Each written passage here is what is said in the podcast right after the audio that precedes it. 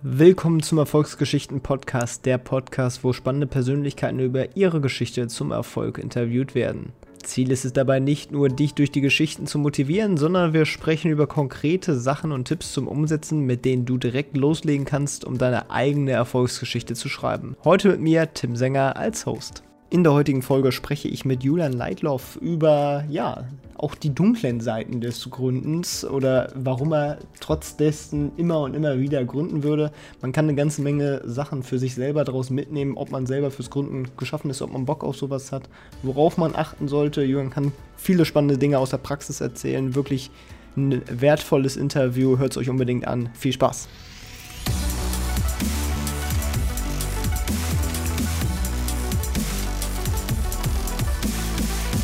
Ja, moin Julian, wie geht's dir? Ja, hi Tim. Mir geht's gut. Ja, ich freue mich, dass du da bist. Ähm, ich habe dein Buch nämlich quasi förmlich verschlungen jetzt über das letzte Wochenende. Und ähm, vielleicht aber erstmal zum Anfang für die Leute, die dich noch nicht kennen.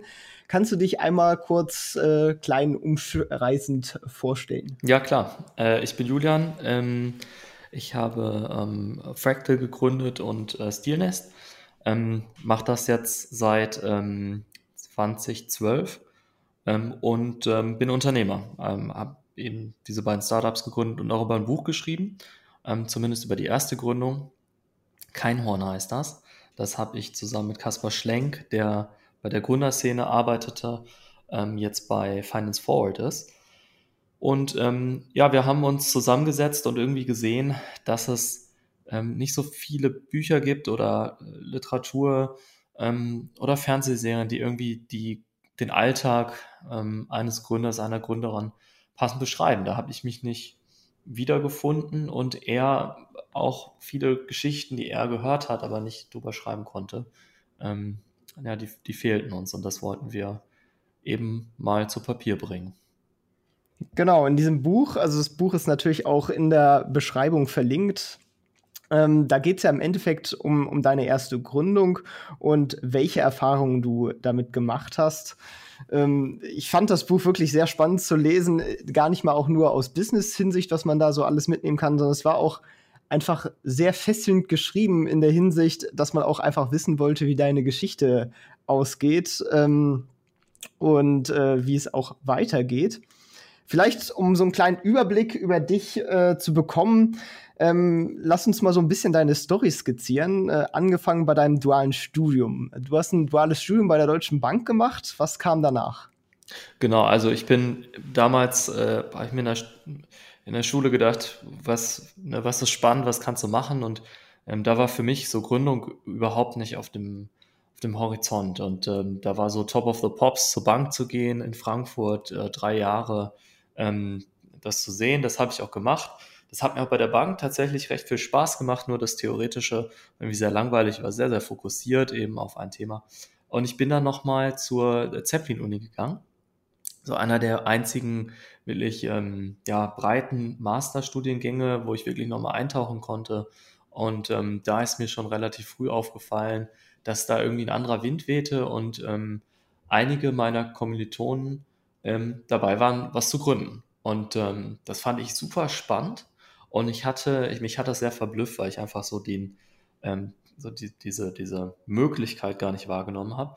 Und ähm, ich kannte die ja auch und dachte mir, naja, die sind schon clever, aber vielleicht, ähm, ja, also so blöd bin ich jetzt auch nicht. Ähm, und ähm, dann kam mein bester Kumpel auf mich zu und hat mich gefragt, hey, schau mal, ich habe hier eine, eine Idee.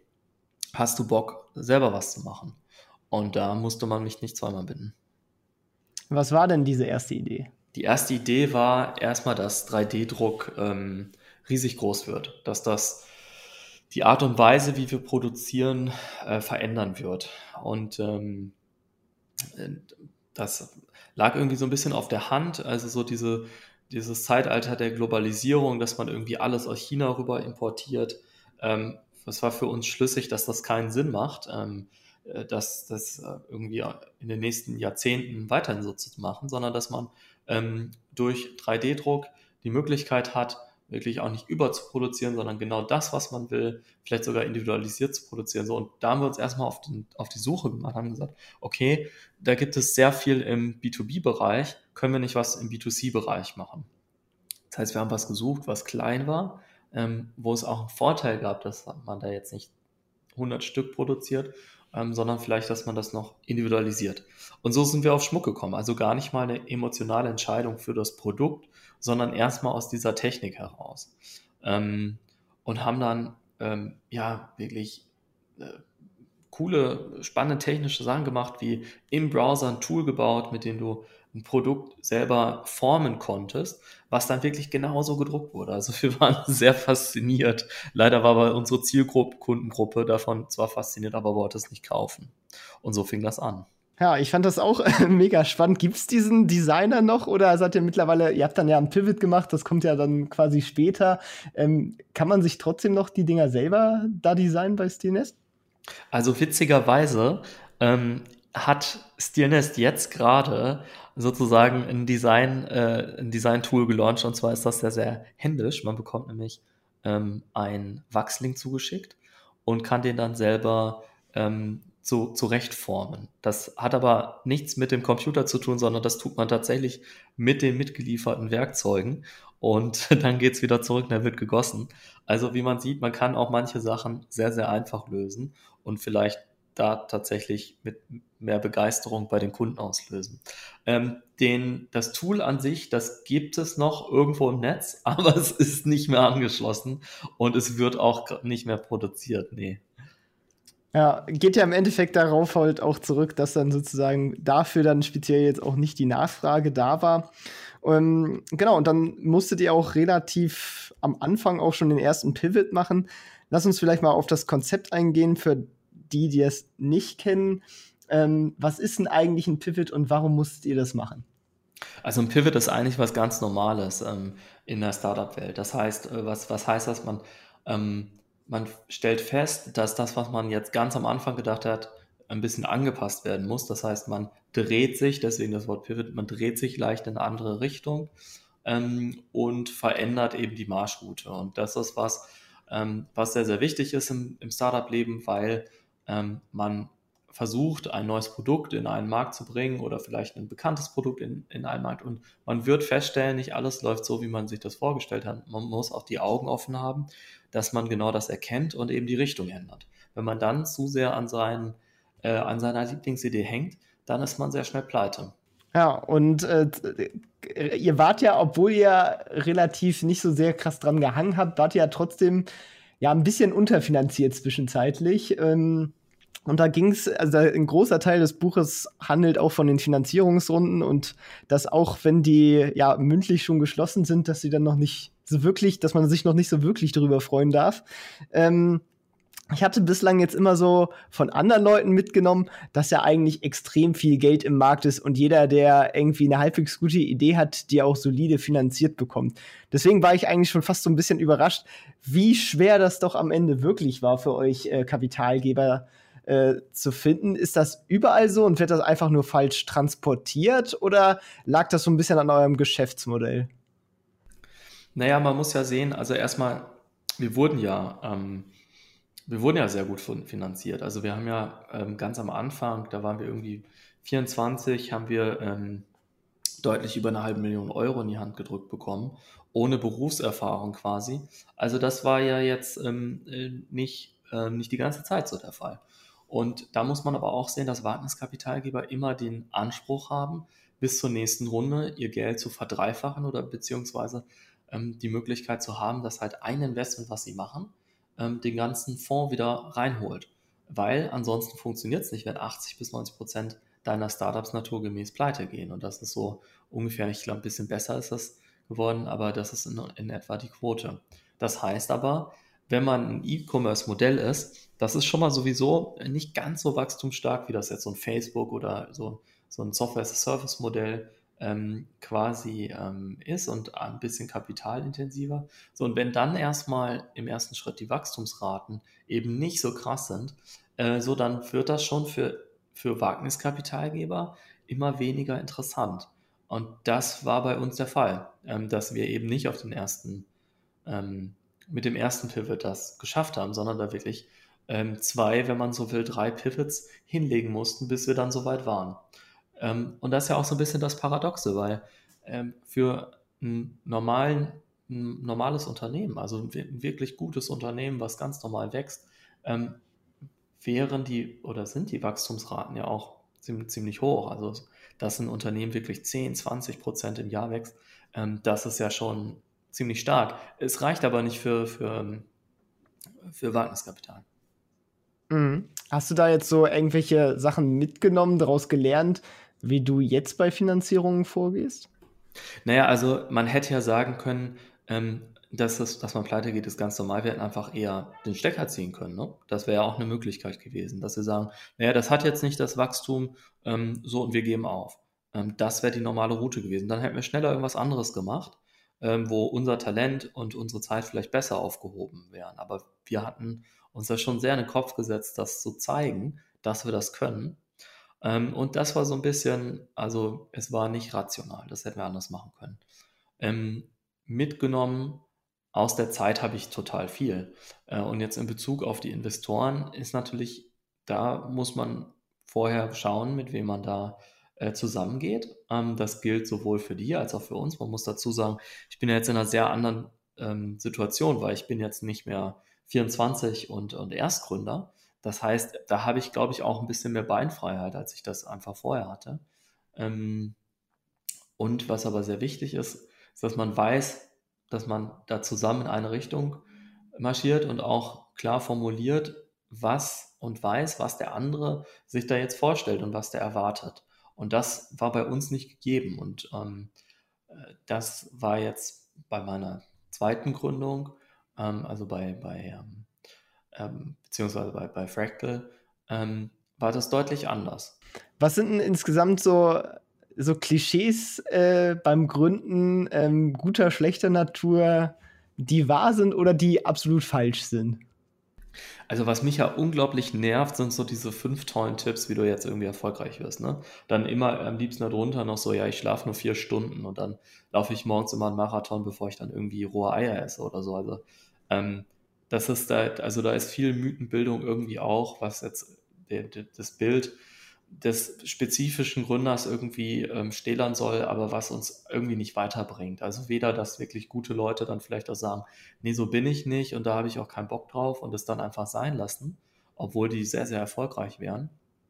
Ähm, so, also das ist, das ist zum Beispiel was, was mich nervt. Was natürlich schon da ist, ist, dass es ja auch irgendwie wie beim Hochleistungssport, also es ist schon, es ist natürlich eine Reise, wo man schon sagen muss, das wird jetzt schwierig und da wird es auch Momente geben, das ist echt hart, da wird es richtig hart. Und da muss man sich natürlich schon durchbeißen und ähm, da muss man sich aber auch ein Support-Netzwerk holen, ähm, was es schafft, ähm, dass man, das, ja, dass man da nicht untergeht, dass man da ähm, sich nicht isoliert fühlt, dass man da auch weiß, dass das normal ist. Ähm, das Klischee des Gründers, vor allem in Deutschland, ist ja auch so ein bisschen geprägt von so einer Privatuni Rocket Internet Kultur. Ähm, was ja auch, ne, also da haben die Samba-Brüder auch ja irgendwo eine gewisse Grundlage geschaffen äh, für, für Gründung in Deutschland. Ähm, aber ich glaube, dass, dass das ein Stereotyp ist, der nicht mehr stimmt ähm, und dass es da ähm, sehr divers zugeht und auch Leute jetzt nicht unbedingt einfach nur transaktionale E-Commerce-Modelle machen, sondern sehr, sehr spannende Sachen und durchaus auch den Anspruch haben, ähm, da nicht nur sich selber, sondern auch die Gesellschaft nach vorne zu bringen. Ja, auch in dieser Hinsicht sozusagen, was waren so Dinge, die deutlich schwerer waren, als du sie dir am Anfang vorgestellt hast? Also eigentlich alles. Ähm, es gab wenige Sachen, wo ich mir dachte, boah, das ging jetzt aber viel, viel einfacher von der Hand. Aber vor allem, was schwierig ist, ist wirklich Langzeit ein Team zu formen, ähm, das motiviert ist, das Bock hat, weil einfach sehr viel ja auch bei, bei allen, die, die mitmachen, auch im, im Gründerkreis, verändern sich ja Dinge ähm, und auch im, im, Umfeld alleine sind so viele Sachen, die da, da auch auswirken, ähm, dass es manchmal wirklich echt schwierig ist, diese ganzen Interessenslagen zusammenzubringen und zu schauen, dass da jeder seiner Arbeit nachgehen kann. Ähm, das fand ich, das ist wirklich schwer, das fand ich wirklich schwer, das zu lernen. Ähm, ich glaube, es gab viel, was anders lief, als ich dachte. Ähm, also, dass, ähm, dass man doch noch viel mehr wirklich auch sein Ohr direkt beim Kunden haben muss, dass man da noch viel, viel involvierter sein muss, ähm, als das manchmal so scheint, wenn man jetzt irgendwie TechCrunch-Artikel liest, die ja doch sehr irgendwie KPI-lastig sind, ähm, wo man aber nachher merkt, nee, die guten, wirklich guten Gründer, die haben nicht nur den Blick auf die Zahlen, sondern auch das Ohr noch am, wirklich am Kunden. Und ähm, das darf man, glaube ich, nicht verlieren. Hast du denn noch dann auch konkret am Produkt gearbeitet oder hast du dich auch wirklich auf deine ja, Geschäftsführer-CEO-Rolle sozusagen in dem Sinne konzentriert, dass du gar nicht mehr so hands-on warst? Oder hast, hast du auch schon immer versucht, hands-on sozusagen am Produkt oder bei den Kunden zu sein dann? Also, ähm, ich war immer sehr involviert, wenn es darum ging, diesen Product Market Fit zu finden. Ein Handicap, was ich immer hatte, was wir aber, glaube ich, auch als Team immer hatten, ähm, war, dass wir eben das Startup nicht aus dieser Liebe zum Produkt gegründet hatten, sondern aus der Liebe zur, zu der Technologie. Und das ist im Grunde, das ist kein guter Startpunkt, ähm, weil ich als Person, die jetzt kein Schmuckenthusiast ist, ähm, da keine, ja, keine, keine, ähm, kein Bauchgefühl hatte, was jetzt ähm, guter, ja, guten Schmuck ausmacht. Ähm, ich habe schon dann natürlich verstanden, ähm, was es ausmacht, da Aufmerksamkeit zu bekommen ähm, für, die, für die Produkte. Ähm, ich habe mir das Feedback angehört und nach und nach ähm, bekamen wir dann eine Idee, okay, was von dem, was wir bisher gemacht haben, haben denn die Kunden, die wir hatten, gemocht und was haben sie nicht gemocht. Also, und da wirklich dabei zu sein und diese, äh, diese äh, Erkenntnisse immer wieder aufzugreifen und dann umzusetzen, das war was, da habe ich mich schon sehr ähm, sehr darum bemüht und das immer weitergetrieben.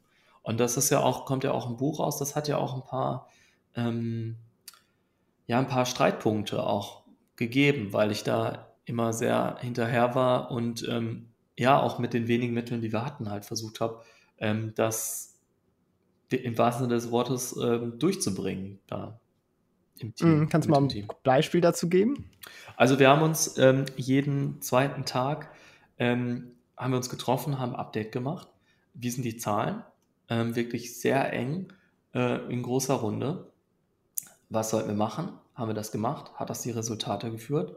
Äh, was sind unsere Learnings daraus? Was machen wir jetzt Neues? Da ist dann zum Teil unser Investor, der auch 160 Leute noch bei sich zu führen hatte, ähm, in den Hochzeiten einmal die Woche rumgekommen und hat uns da die Leviten gelesen und hat uns, ähm, hat uns beigebracht, wie man das macht dann musstest du ja auch ziemlich viele schwere Entscheidungen treffen. Was war denn so die schwerste Entscheidung, die du treffen musstest? Also es gab einige sehr schwere Entscheidungen. Und ähm, wir hatten jetzt am, am Anfang ähm, so mit, mit 23, dass wir gemerkt haben, so, ah, mit einem Kommiliton von uns, da passte das gar nicht. Und äh, wir haben uns auch, Gott, na, wie, wie sagen wir dem das jetzt? Ne? Und äh, das war schon wirklich herausfordernd ähm, weil wir den mochten wir auch sehr gerne. So, und dann ne, haben wir uns irgendwann, habe ich mich da durchgerungen, habe gesagt, ja komm, ich, ich rede jetzt mal mit dem. Und ähm, da meinte, guckte der mich an meinte so, ja, das passt nicht so richtig. Ne? Ich meinte so, ja, ja. er meinte so, ja, ist kein Problem. Ne? So, und das sind aber so Sachen, daraus lernt man ein bisschen. Und also eine Sache, die natürlich sehr, sehr, sehr schwierig war, persönlich schwierig war, als, als das, ähm, als mir aufgefallen ist, dass das mit meinem Mitgründer nicht mehr passte, dass er Qualitäten hat, die überragend sind, aber wir dafür eigentlich gerade keine Verwendung hatten und auf der anderen Seite wirklich gucken mussten, dass wir vorankommen, dass wir Execution, also wirklich mit Management-Kompetenz da reinholen. Er eben als Designer der total genial war, aber eben nicht strukturiert. Ne? Und ähm, das war richtig hart. Eine andere Sache, die für mich echt auch schwierig war, wo ich lange überlegt habe, ähm, war an dem Punkt, ähm, an dem ich dann das erste Mal mir auch überlegt habe, was möchte ich überhaupt und ist das, was ich jetzt hier gerade mache, das, was ich noch länger machen möchte. Und da zu realisieren, ähm, ich glaube, es ist Zeit für mich zu gehen. Ähm, das hat sehr viel Ungewissheit ausgelöst. Kann ich mir gut vorstellen. ähm, das war ja dann auch, das wird dann im Buch ja auch ein bisschen deutlich, ähm, sowieso ein bisschen kritischer dann am Ende sozusagen, weshalb du ja dann auch diese Entscheidung getroffen hast. Ähm, was mich dabei interessieren würde, sozusagen, also das Startup lebt ja sozusagen noch ohne dich weiter und du bist ja auch noch dran beteiligt, sozusagen. Ähm, ist das eigentlich nennenswert, was dann dadurch für dich rumkommt, wenn du raus bist, weil du noch lang genug drin warst, sozusagen, dass du per Vesting deine Anteile behalten konntest? Also erstmal, erstmal muss man ja sagen, dass gar nichts rauskam, sondern ich ja noch was reinstecken musste. Also ich habe noch gar nicht mal so ähm, äh, unerheblich noch investiert, ähm, weil die Firma Geld brauchte und ich auch dran glaube und äh, da auch nicht verbessern wollte. Ähm, das heißt, das ist eben das Problem auch als, als Gründer ist, auch wenn du schaffst, ein Unternehmen aufzubauen, ähm, was, was da noch gibt und, ähm, und was äh, gute Millionenumsätze fährt, äh, dann heißt das nicht, dass du flüssig bist oder dass du verkaufen kannst. Dafür gibt es dann Gesellschafterverträge und die regeln das ganz genau. Ähm, und das heißt, äh, da habe ich äh, noch keinen Pfennig gesehen. Noch keinen Euro. Mhm. Also alles sozusagen, was du an, in Anführungsstrichen, direkt zugreifbarem Vermögen aufgebaut hast, kam im Endeffekt aus dem Gehalt, was du dir dann ausgezahlt hast? Nee, wir haben uns immer sehr wenig Geld ausgezahlt. Ähm, und auch heute ist es so, dass ich ähm, mir so viel Geld auszahle, dass ich, ähm, dass ich da gut von leben kann. Ähm, aber nicht, dass ich da jetzt irgendwie Vermögen aufbaue. Nee, das ist äh, immer durch die ähm, unternehmerischen Aktivitäten gekommen. Also wenn ich dann äh, von den, als ich dann von den Firmen danach Anteile verkauft habe, ähm, ich bin ja jetzt im Blockchain-Bereich unterwegs, das heißt auch da haben, hat sich die ein oder andere Möglichkeit gegeben, auch zu investieren ähm, bei befreundeten Unternehmern und ähm, das hat sich schon ganz gut gelohnt. Okay, also bei, bei der Frage, lohnt sich das sozusagen, ähm, kannst du doch eigentlich ein positives Fazit sozusagen bislang ziehen. Naja, und was ich halt vor allem sagen würde, ist, ähm, auch wenn ich jetzt irgendwie bei McKinsey als ähm, da meine Karriere gemacht hätte oder, oder zur Bank gegangen wäre, wo ich ja ein Angebot hatte ähm, und da mehr Geld machen würde, ich würde es nicht tauschen. Ich würde es einfach nicht tauschen wollen.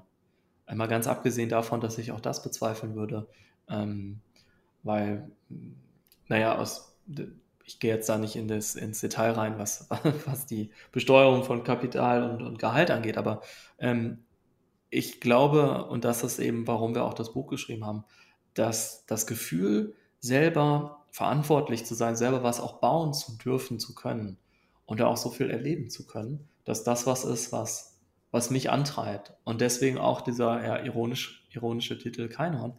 Ähm, es muss kein Einhorn werden, dass es sich sowohl finanziell lohnt, aber vor allem eben persönlich lohnt. Das heißt, so ein, ich hatte in der ganzen Zeit, ja, ich hatte Ärger, ich hatte Stress, ich konnte nicht schlafen und äh, es gab sehr viel Druck, aber ich habe mich nie gefragt, habe mir nie gedacht, Mensch, was ist das hier für ein Bullshit-Job? Und da bin ich sehr glücklich drüber. Zwischenzeitlich war es ja dann finanziell, äh, aber auch doch recht eng auch bei euch, so dass ihr da irgendwie, da gibt es dann diese Story, dass er am Geldautomaten stand und nichts mehr rauskam in, in, dem Sinne und er dann halt noch die, die letzte Dose Chili con Carne da aus der, aus der Bude rausgesucht hat, um was zu essen. Ähm, da, diese Zeiten, dass, dass man so knapp spart sozusagen im Unternehmen und so wenig auszahlt, sind die vorbei oder ist das auch sehr abhängig halt von der Phase oder halt, ob überhaupt genug Investorengelder da sind, dass man sich ein normales Gehalt ähm, auszahlen kann? Also ähm, das war ja noch während der Uni-Zeit. Das heißt, da hatten wir, ähm, glaube ich, gerade so dass das Seed-Investment der Uni 20.000 Euro damit echt ein Jahr gehaushaltet. Mm, und das ist auch was, das kann man auch ab einer gewissen, ab einem gewissen Alter nicht mehr machen oder, oder will man auch nicht. Und es ist auch nicht unbedingt notwendig. Ähm, ich würde das auch jetzt gar nicht über, ähm, überbetonen.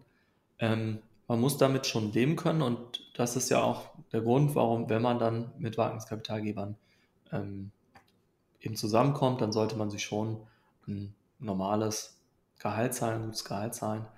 Ähm, ich glaube, das, das sollte schon drin sein. Auf der anderen Seite, also ähm, ähm, ich spreche auch über meinen Gastvater, der für mich so ein bisschen so das erste Vorbild war.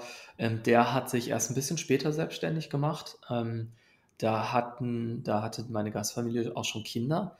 Und das war über Jahre, also ohne Investor, das war wohl richtig hart. Und da gab, da mussten sie sehr, sehr viel sparen.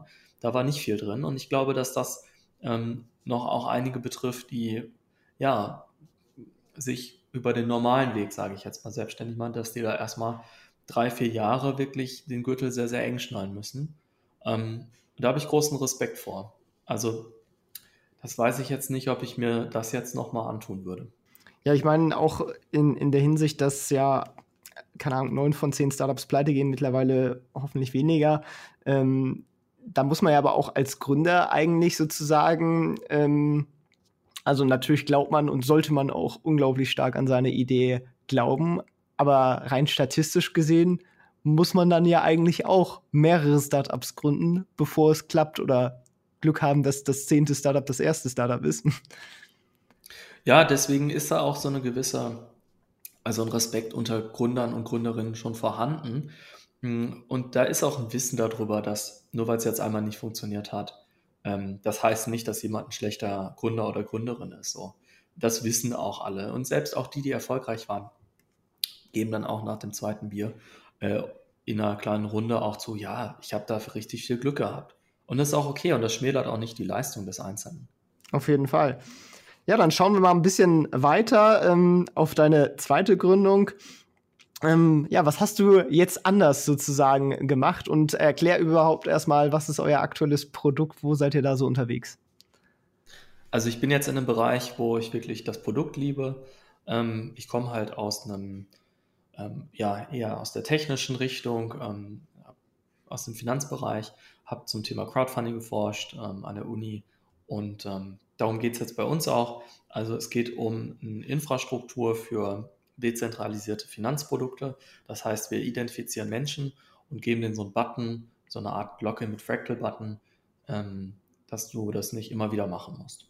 Also man verifiziert sich sozusagen einmal über euch und kann sich dann bei diversen Depots, Crowd-Investing-Anbietern etc. damit direkt authentifizieren.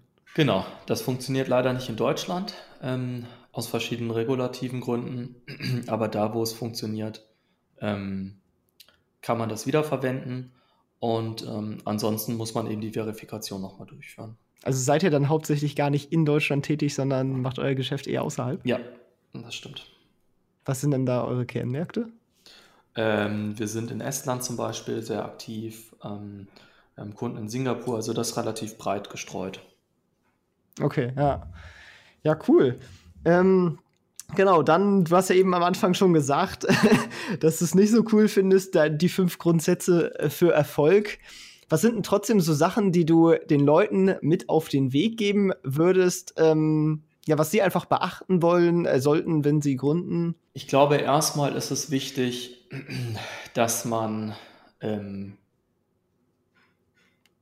ja, dass man sich äh, nicht so einschüchtern lässt und dass man auch da irgendwie so eine gewisse Gelassenheit mitbringt. Und ähm, dazu gehört aber auch, dass man eben weiß, dass es wahrscheinlicher ist, dass man scheitert, aber eben so tut, als wenn alles davon abhängt, ähm, was man selber macht. Ähm, und da den richtigen Weg zu finden, ähm, da gibt es sehr, sehr viel, ähm, ja, sehr viel Geräusch von Leuten, die irgendwie dir erzählen wollen, wie das zu laufen hat. Und im Endeffekt muss man aber selber seinen eigenen Weg finden. Und dazu gehört, gehören sehr viele unterschiedliche Sachen. Also wie führt man ein Team? Mit welchen Mitgründern ist man auch zusammen? Ähm, resoniert das miteinander oder hat man doch sehr unterschiedliche Vorstellungen? Ähm, ich glaube, das ist wichtig. Ähm, das, und eben dieser Fokus aufs Team auch, auch als Gründer und Gründerin. Das Zweite, was definitiv wichtig ist, ist sich nicht in die Idee verlieben, sondern da eine gewisse Lockerheit halten, um diese Idee auch zu verändern. Ähm, und nochmal zu gucken, ob das jetzt wirklich der, der Investor sein muss oder ob man das nicht doch noch irgendwie selber hinbekommt.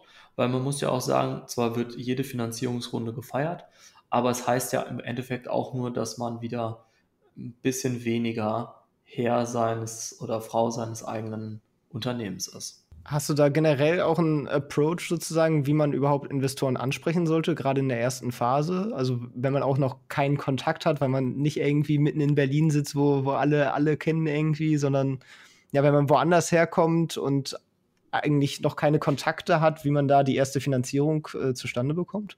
Ja, das ist schwierig. Und ich meine, mm, es nennen sich zwar viele Business Angel, ähm, aber ja, wenige davon sind tatsächlich Angels, aber man muss eben diese Person finden, diesen Mentor, Mentorin finden, ähm, die einen da unterstützt und weiterbringt und da an einen glaubt. Und meistens sind das eben Leute aus dem Umfeld. Ähm, das sind Leute, die ähm, in dem Markt unterwegs sind und diese Lösung, die man da versucht, ähm, in den Markt zu bringen, die abfeiern. Also man muss eigentlich so den, die ersten, den ersten Fan finden. Man muss da eine Community finden von Leuten, die einen da unterstützt. Und das ist sehr schwierig, das zu finden. Äh, aber es ist anders, ist es unmöglich. Also einfach loszustiefeln und nur auf irgendwie Events rumzulaufen ähm, oder Leute irgendwie einfach anzuschreiben blind, das führt eigentlich zu gar nichts. Das raubt einfach nur sehr, sehr viel wertvolle Zeit. Und wie findet man die dann, wenn man das nicht so macht? naja, also indem man nicht ähm, über das Investment geht. Also indem man mit Leuten spricht, die Interesse an dem Produkt haben könnten und sagt, kann ich dazu Feedback bekommen? Also zum Beispiel der, ähm, ja, die Managerin oder die CEO von einem wichtigen äh, Kunden, an dem man das verkaufen könnte und sagt, hier, ich will dir das nicht verkaufen, wir sind ein junges Unternehmen, kannst du uns dazu Feedback geben? Oder indem man Gründer fragt, die was ähnliches gegründet haben und sagt, hier, ähm, kannst, du, kannst du mir dazu was sagen oder kennst du jemanden, der da irgendwie ähm, Interesse dran haben könnte? Oder man muss es tatsächlich mal, mal vorstellen ähm, und gucken, wer auch auf einen selber zugeht. Da sind dann Konferenzen zum Beispiel ähm, nicht die schlechteste Idee. Ja, wertvolle Tipps auf jeden Fall. Am Ende frage ich auch immer äh, nochmal nach einer Buchempfehlung. Ich, ich, würde selber jetzt mal dein Buch empfehlen, aber gab es bei dir, liest du gerne, ähm, hat es ein Buch gegeben, was dich äh, selber inspiriert hat, was dich nach vorne gebracht hat oder sonst eine andere Medienempfehlung? Ja, absolut. Ähm, Hard Things About Hard Things ist ähm, auch ein Buch über eine Gründung, über eine sehr viel bekanntere Gründung, nämlich die von Netscape, ähm, vom Netscape-Gründer. Ähm, da so, gibt so dieses Zitat, ähm, als Gründer schlief ich wie ein, wie ein Baby, äh, ich wachte nachts ständig auf und, und weinte. Also es ist, es ist wirklich herrlich, sehr selbstironisch. Ähm, das habe ich sehr, sehr gerne gelesen. Ähm, und das kann ich auch jedem ähm, empfehlen, ob jetzt Gründerin oder Gründer oder auch nicht. Ist sehr unterhaltsam. Alles klar. Wird natürlich auch in den Shownotes verlinkt. Und ja, ich danke dir für das Interview. Es waren, glaube ich, viele spannende Sachen dabei. Ähm, das Buch sollte auf jeden Fall äh, jeder lesen. Danach weiß man, ob man gründen möchte oder ob man äh, so naiv ist und es doch versuchen möchte. und ähm, ja, vielen Dank, dass du da warst und das letzte Wort gehört dir. Ja, vielen Dank, Tim. Das äh, hat Spaß gemacht. Dann bis zum nächsten Mal. Ciao, ciao. Ciao. Das war's auch schon mit dieser Folge vom Erfolgsgeschichten Podcast. Alle angesprochenen Links findest du in den Shownotes und auf erfolgsgeschichten.org. Wenn dir die Folge gefallen hat, dann hinterlasse gerne eine Bewertung auf iTunes und Co. Wir hören uns dann in der nächsten Folge wieder und denk dran, nur durch Taten kommt man zum Erfolg. Also, leg los.